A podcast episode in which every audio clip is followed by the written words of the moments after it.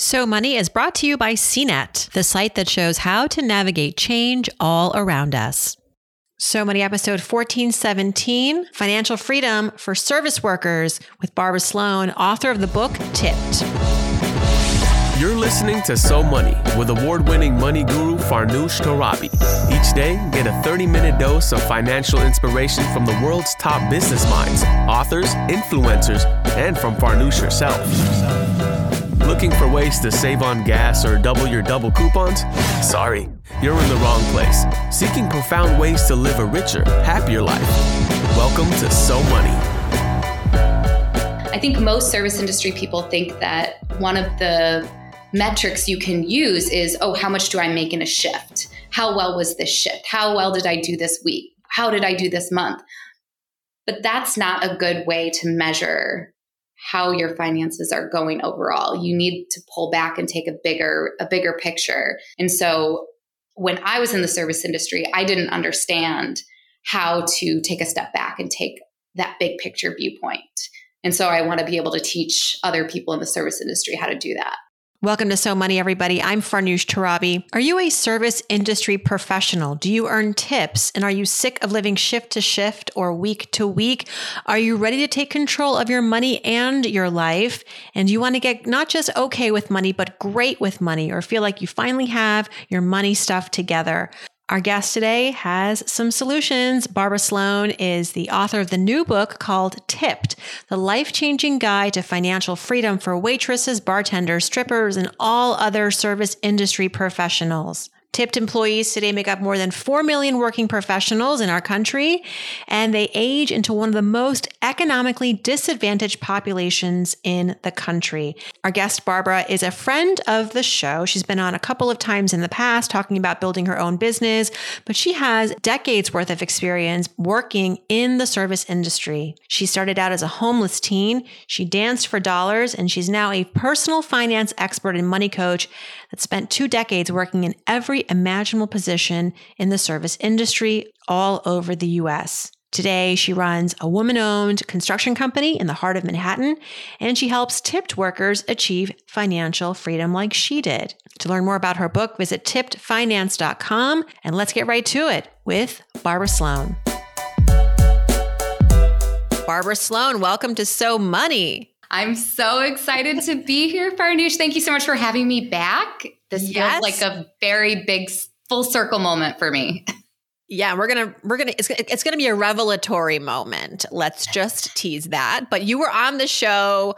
I guess it was three, four years ago, pre-pandemic. You and I did an Ask Farnoosh together, um, and and you gave some great advice to listeners as somebody who has like built her own business you care deeply about personal finance. And so, no surprise that you have a book now about personal finance with a very specific bend. This is something that we did not talk about when you were on the show years ago. And it's not even something that you really talk about to clients or you know doesn't really like it's not part of your brand or it wasn't part of your brand but you really want to highlight it now um, and i think it's very important and your your book is called tipped it's a book that is dedicated to people who work in the service industry. Here's the subtitle The Life Changing Guide to Financial Freedom for Waitresses, Bartenders, Strippers, and all other service industry professionals.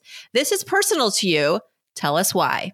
I think, well, anyone who meets me today knows me as somebody who owns a women owned and operated high end renovation company in New York City. What they don't know is that I spent 20 years in the service industry, working for tips, almost completely in tandem, but sometimes instead of construction projects. 2013, 2014 is kind of important to, to my story and how we got here. In 2013, I moved to New York with my wife, $700 in our pocket and I got two jobs. My first job was working nights at Coyote Ugly. If you don't know what Coyote Ugly is, it's a bar where you sing and dance on top of the bar, you slightly abuse your patrons. It's a, it's a good time.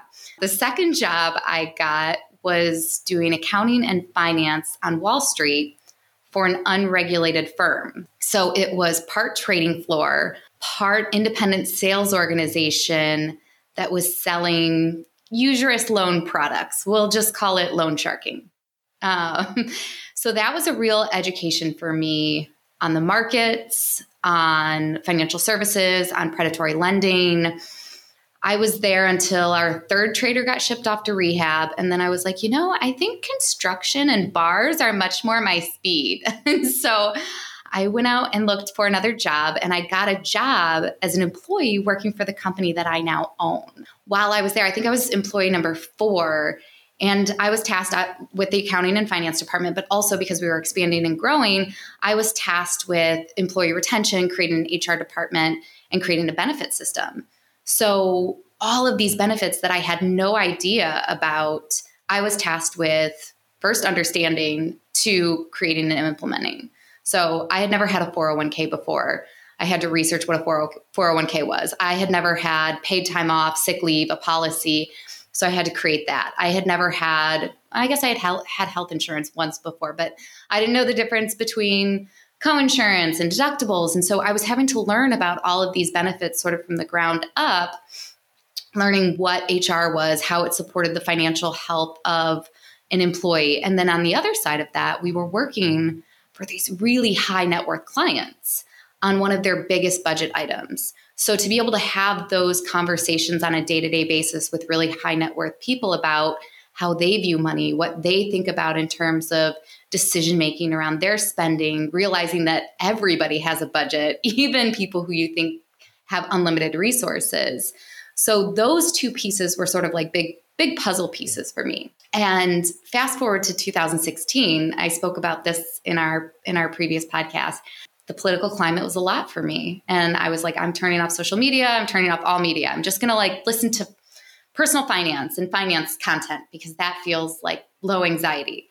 And I started. That's listening. how bad things were. That yeah. personal finance was the low anxiety. That's how bad the world was. so I found this amazing podcast called So Money, and I just started binging all of the episodes.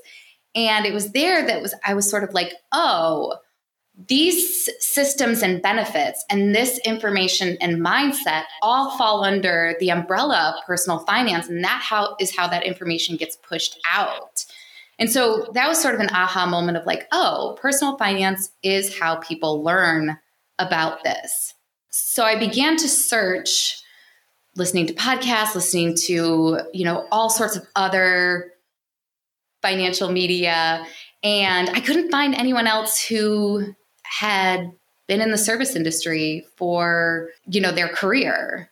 And so I think 2018 you had me back on as a guest. And it was a pivotal moment as well when I was a guest on So Money because you were like, oh, here's this financial expert too. And I was like, oh, well, no one had ever called me a financial expert before.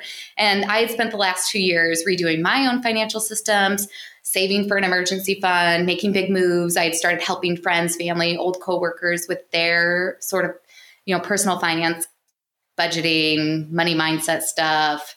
And I had been searching for all of this content. Like, why is nobody talking to service industry professionals? Why is no one creating content for servers and bartenders and waitresses? I came across this book called The White Coat Investor, which was a personal finance book that was geared towards people in healthcare, doctors. And I was like, gosh, that's such a small group of people. Mm-hmm. In the service industry, there's more than 4 million people. That's more than all doctors, lawyers, and engineers put together. And there's nothing written to guide this industry. But I had a lot of imposter syndrome. And I was like, oh, I've only worked in six or seven states. Who am I to talk to an entire country of people about personal finance? Or I've only worked in six or seven roles within the service industry. Surely there's somebody else out there in the service industry who's done 20 different types of jobs, or I only got to financial freedom by working service industry and another job. Surely there's somebody out there who got there just by doing service industry jobs. So I just, I felt like, oh, if I couldn't speak to everyone, then I shouldn't speak to anyone. And I think on your podcast or somebody else's podcast, I had heard one of your guests say, write the book you wish you had had. Mm-hmm. And that's sort of how Tipped came to be. I, I, want there to be resources for people in this industry. I feel strongly that this is a very underserved community.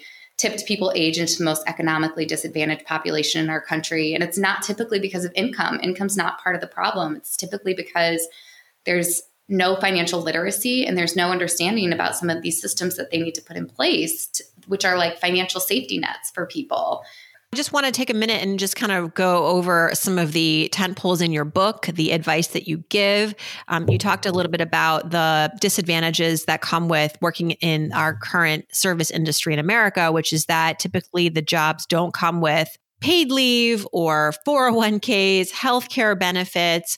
I think also the big problem is that you don't know what you're going to be making on a weekly basis. I mean, you can kind of project or average it out, but it can fluctuate. And unlike someone who works, uh, you know, a desk job, a corporate job that is set in stone, your book talks about how to not just sort of get your financial your basics together but also how to invest which is really important something i think that anyone who feels that their financial life is a little uncertain eh, investing is not something that they're, they're they, they think they're ready for.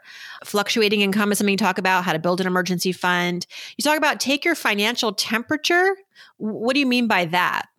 Yeah so tracking your net worth right? I think that that's an overwhelming concept for a lot of people especially people who don't feel wealthy. And so they they think oh well i don't have anything to measure. I don't have anything to that you know that doesn't feel good to check in on that financial temperature if it's you know maybe in the colder range instead of higher up on the thermometer. But it's important to face your face your numbers. And it's important mm-hmm. that then tracking your net worth is a really good way to get a handle on if if you're moving the needle. I think most service industry people think that one of the metrics you can use is oh how much do i make in a shift? How well was this shift? How well did i do this week how did I do this month? But that's not a good way to measure how your finances are going overall. You need to pull back and take a bigger a bigger picture. And so when I was in the service industry, I didn't understand how to take a step back and take that big picture viewpoint. And so I want to be able to teach other people in the service industry how to do that. In the pandemic, something very interesting happened, which was on the one hand, we saw many of these jobs go away because of lockdowns and people were scared to go out. And so um, many restaurants had to close, unfortunately, and other sorts of service oriented industries. Then, as everyone came back from, you know, was sort of re- as the world was reopening, restaurants and other you know places that employ part-time employees they were desperate to fill those positions. Those positions um, were really hard to fill and still are hard to fill. A lot of the jobs that are c- continuing to be open right now are those in the service industry. How do you think this can work to someone's advantage? Who wants to work in service industry? Um, you're seeing more unionization, for example, at places like Starbucks. You are hearing about restaurants on your receipt. There will be a line item that says the patron has to pay an extra four or five dollars because the restaurant's now paying for health insurance because that's what their employees have demanded. So I don't know if this is something we can call a trend, but it's interesting what's happening is a little bit of this power shift.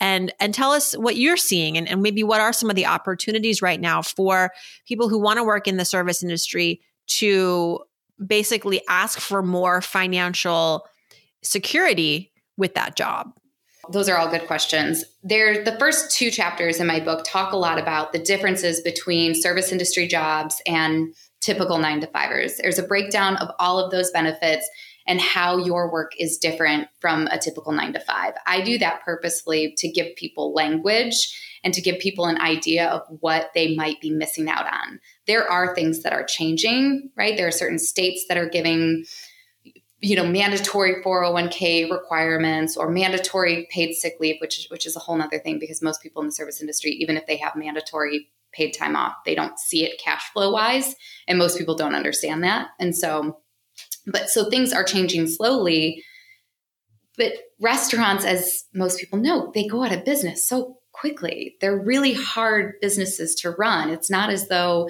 the owners of these businesses are like, we don't want to give people benefits. It's just that it has not been feasible in some instances for smaller mom and pop restaurants to have the overhead of somebody who does HR, somebody who can manage employment benefits, you know, to administer things like health insurance and make sure that they're in compliance and all of those things. And the other thing is that there's so much turnover in this industry that by the time you have the expense of setting somebody up with these benefits, they're on to the next thing, maybe. And I think that's a combination and a feature of this industry. So I think if somebody who's looking to get into the industry, I'll just back up for a second and say that I don't have a stake whether people should get into the industry or get out of the industry. I have a coaching practice and I've talked people into the industry and I have talked people out of the industry. Um, it has a lot of pros and cons, and that really depends on who you are, how well you are at setting up your own boundaries, how well you are at setting up your own systems, and what you want out of life. Um, but if you're somebody who's looking for flexibility or additional income, these are great, great career paths for you to find that flexibility. You like a Tuesday to head to the beach? It's a great, great, great industry to get into. Mm-hmm. If you are somebody who wants to try entrepreneurship out or you want to try out acting, these are great careers to serve in tandem with those other endeavors that you may be pursuing. The flexibility of the income with cash, you know, that's that's another feature. It's it's quick access. I remember um, eating at this nice restaurant in Portland, Oregon, with my husband, and our server really nice woman. Um, she had she told us she'd been working in the industry for like 25 years. She was a lifer, and I just it reminded me of um, yeah, that's a reality for for people in this industry. We think of these jobs as interim or short term, or I'm going to wait tables until something bigger or different opens up.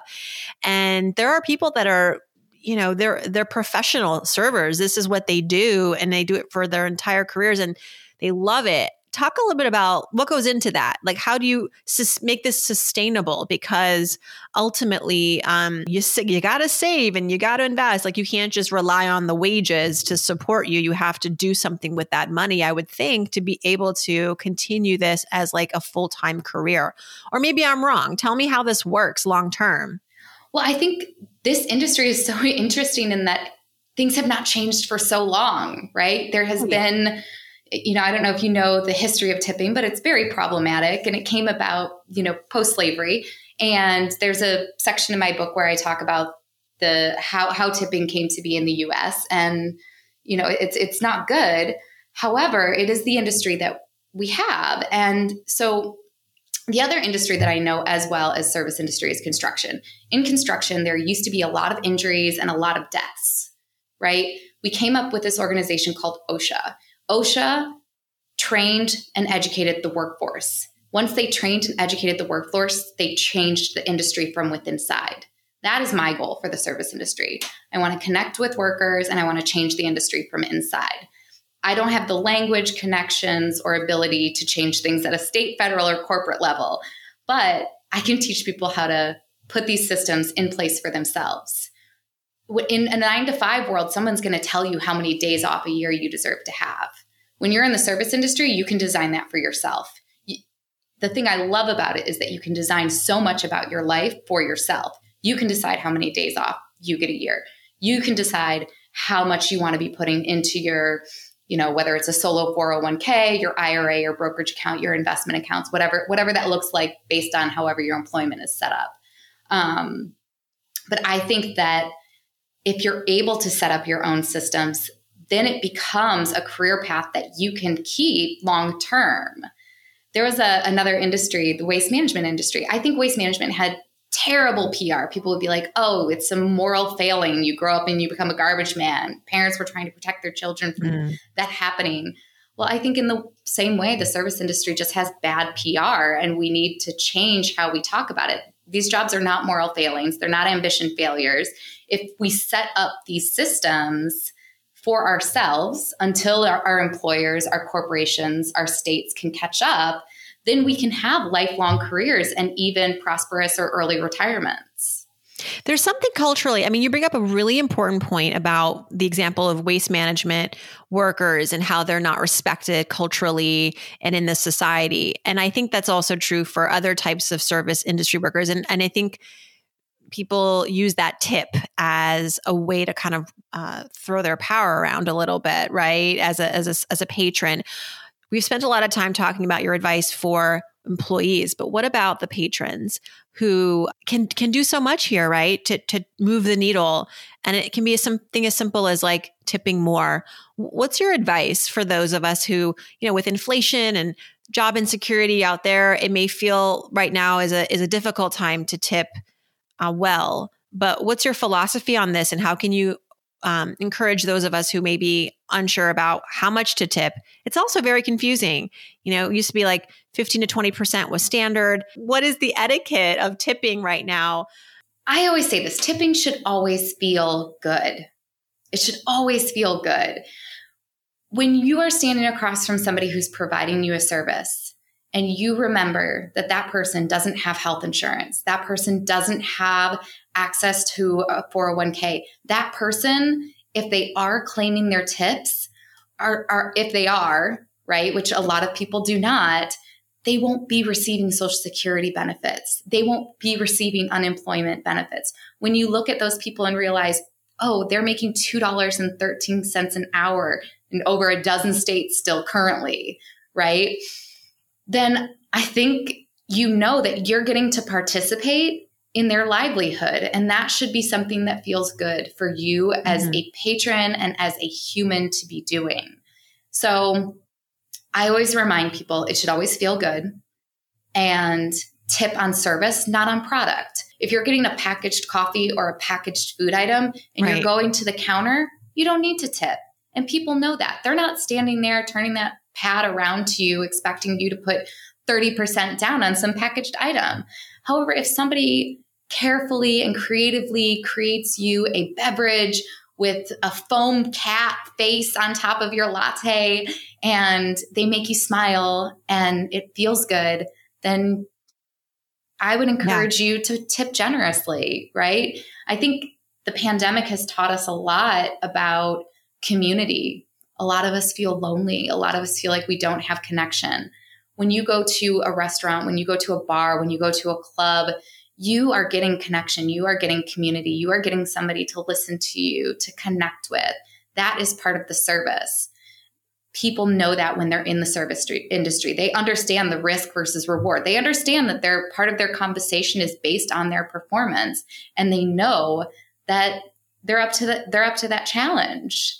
They mm-hmm. may be your smile may be the only smile that they give in a day and and it's so needed. It is. You know, some restaurants are moving away from a tipping policy. In New York, at least, there's, um, I think it's Danny Meyer's restaurants. They don't solicit tips. They say we include this in. We give our workers a uh, a higher wage. What do you think about that? Yeah, I think that everyone deserves a living wage, right? And I think a lot of people who work, especially in not major cities, sometimes don't get a living wage if they are working in a restaurant and everyone deserves a living wage. I made a lot of tips. I made much more than minimum wage with the jobs that I had in the service industry. So I would be sad to not have that as part of my compensation. I liked the idea of, you know what? I think, you know, 18% is the minimum, 20% is the minimum. I, I guarantee all of my patrons are going to give me 30% because that is the level of service, that is the level of performance, that is the level of engagement, that is the level of listening that I'm going to give to this experience mm-hmm. for them. So I think everyone deserves a, a fair living wage. Everyone deserves benefits. I hope those things are coming.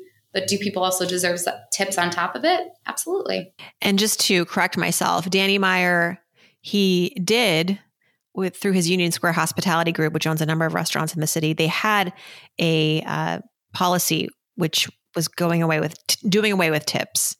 They killed it uh, in the pandemic. Uh, so there was I'm reading this article in the New York Times. Danny Meyer's restaurants will end their no tipping policy. I wonder what that was about. I guess I'll have to read the article. Probably something to do with the pandemic and just losing all this money and not being able to all honestly afford probably to uh, continue to pay their employees the appropriate wages. It's a risk. And he's a rich he's a rich restaurateur in the city. If he can't do it, I don't know we have not seen much disruption in this industry, which is why I think the workforce, the professionals who are in it, need to take matters into their own hands as far as creating their own. I, I, I hope it gets there as from an employment and a state perspective, but I think starting with not enough has changed yet. Barbara, what's your advice uh, going back to your book and some of the principles? I want to share some of that still while we have you for our audience, just more takeaways developing a budget when your income is not consistent, how do you do that considering too that everything's so expensive right now and maybe you're not making what is considered a decent wage and not getting tipped well? How do you ultimately get ahead? My like i said i can only speak from my experience and my experience is i made really great money in the service industry and i worked for restaurants i worked bars i worked clubs i worked in so many different types of positions. I was a door girl i was a shop girl i was a beer girl at fenway park like i've done so many different types of jobs and i always made more than minimum wage so I would say if you have the availability to move employers, mm-hmm. if, if you're making minimum wage, then you might want to try to seek out a different opportunity for yourself. As far as budgeting goes, I have a whole chapter on budget. It's a it's a big big chapter, um, but it talks a lot about how to build in buffers for when you are operating on a fluctuating income. So there's a couple different ways you can build in buffers, whether it's like rounding up on certain expenses or prepaying yourself for certain expenses. Some of this is mindset mindset shifts, and some of this is just saving to get yourself into a system. But there's a lot of different strategies. I love budgeting for the information that it gives you, for the discipline that it gives you. I think it's great for when you're trying to create some room in create some savings and create some some big shifts. I don't think budgeting is great long term. I don't think you should be budgeting for 10 years. I'm I do zero based budgeting at this point. I talk about that a little bit in the book for people who are not wanting to count every single penny and add up all of their receipts. Um, but it's an important skill to learn and it's important to know your numbers. The book is doing really well, Barbara. Congratulations. I'm on Amazon right now reading all of these five star reviews. And this one caught my eye because it was written by an expert, a CPA, who uh, admits like this book was so helpful to them. Um, they thought they knew it all. this is what uh, I think it's, let's see, Dina says. To my absolute surprise, this book ended up being highly educational for me. And I thought as a CPA, I have all the finance related aspects covered. It gave me a new perspective.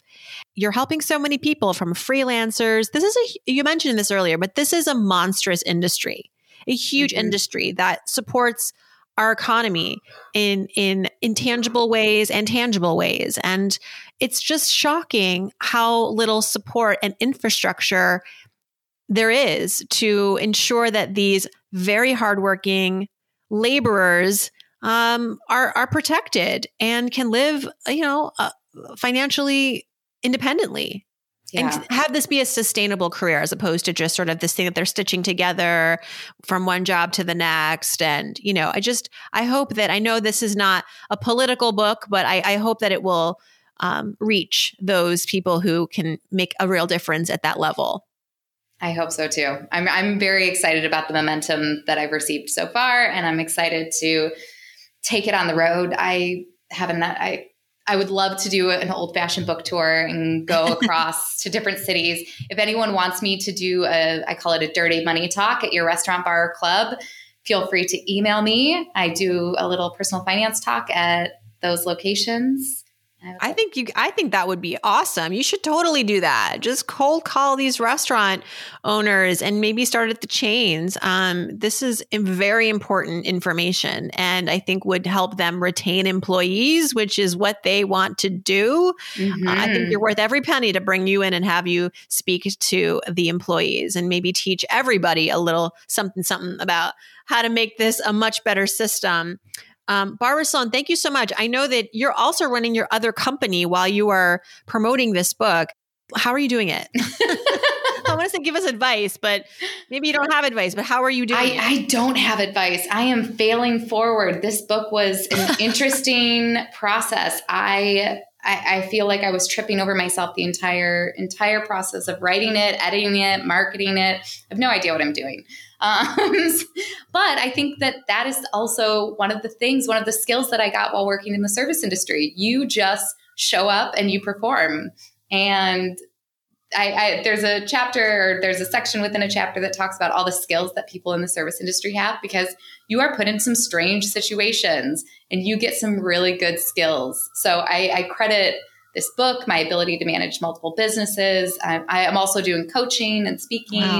Wow. um, to to my ability to hustle while I was in the industry. Once a hustler, always a hustler. Barbara Sloan, thank you so much. Um, I wrote fail forward down on my piece of notebook here as just a little weekend tip for myself. Farnoosh, you were a huge inspiration behind this. I, I cannot oh. thank you enough for everything you put out, for having your guest host on. That was a that was a big moment for me. So I appreciate you so much. Well, we should tell them how we met. I mean, this we is should. like the best story. So um, I know we're like almost at time here, but it begs repeating because I think we talked about this when you came on initially, but that was a while back. We have a lot of new listeners since. But Barbara and I, everybody, we she was listening to the podcast and heard that this was probably 2018 that I was doing um, a stand up comedy show in the city. I, I'd taken a stand up comedy class. I was performing for the first time in my life. I said, "Please come support me," and you know, hope to see you. And she came with your wife uh-huh. and you waited for me until I was done. You met me, you know, backstage. It was so great. We took selfies. I was so touched by that.